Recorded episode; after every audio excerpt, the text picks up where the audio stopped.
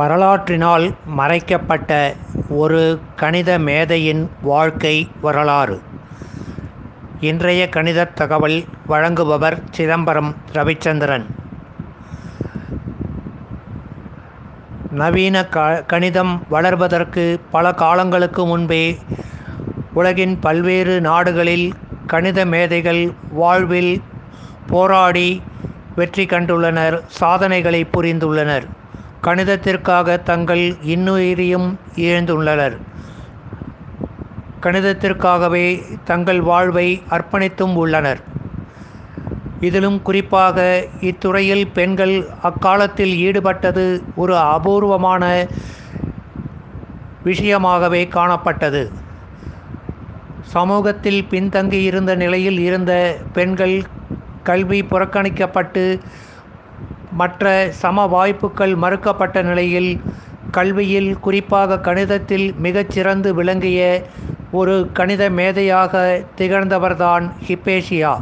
நான்காம் நூற்றாண்டில் எகிப்து அலெக்சாண்ட்ரியாவில் வாழ்ந்ததாக கருதப்படும் இந்த பெண் கணித மேதை கணிதத்திற்காகவே தன் வாழ்வை முழுவதுமாக அர்ப்பணித்தார்.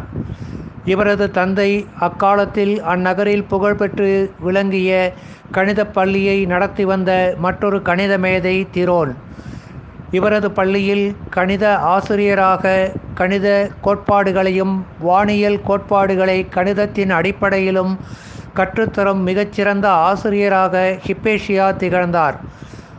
அக்காலத்தில் வாழ்ந்த பிளாட்டோ அரிஸ்டாட்டில் போன்ற பல்வேறு சிந்தனையாளர்களின் கணித அடிப்படையிலான கோட்பாடுகளை மாணவர்களுக்கு மிகச்சிறந்த முறையில் கற்றுத்தந்தார் சிந்தனையில் தெளிவு பேச்சில் துணிச்சல் சொற்பொழிவில் ஆற்றல் எதையும் அறிவு கொண்டு ஆராய்வது கணிதம் கொண்டு காண்பது ஆகியவற்றை தன் வாழ்வின் நடைமுறையாக கொண்டிருந்த ஹிப்பேஷியா உலகில் பல நாடுகளிலிருந்தும் சீடர்களை கவர்ந்து இதனால் இப்பள்ளியில் அக்காலத்தில் பல மூலைகளிலிருந்தும் மாணவர்கள் பலர் வந்து ஹிப்பேஷியாவின் மாணவர்களாக சீடர்களாக மாறினர்.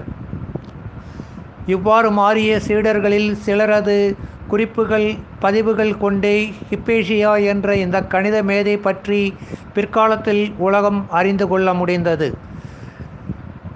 எதையும் அறிவு கொண்டு ஆராய வேண்டும் கணிதம் கொண்டு கடைபிடிக்க வேண்டும் என்ற இவரது தந்தையின் ஊக்குவிக்கும் சொற்களால் மேலும் இவர் சிறந்த ஆசிரியராக தன் வாழ்வை நடத்தி வந்தார்.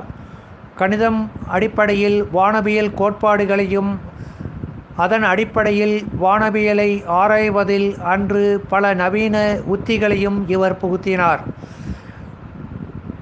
இதெல்லாம் அக்காலத்தில் மத நம்பிக்கைகள் உறுதியாக ஆழமாக சமூகத்தில் வேரூன்றி இருந்த மத குருமார்களின் கண்ணில் உறுத்தலாக இருந்தது.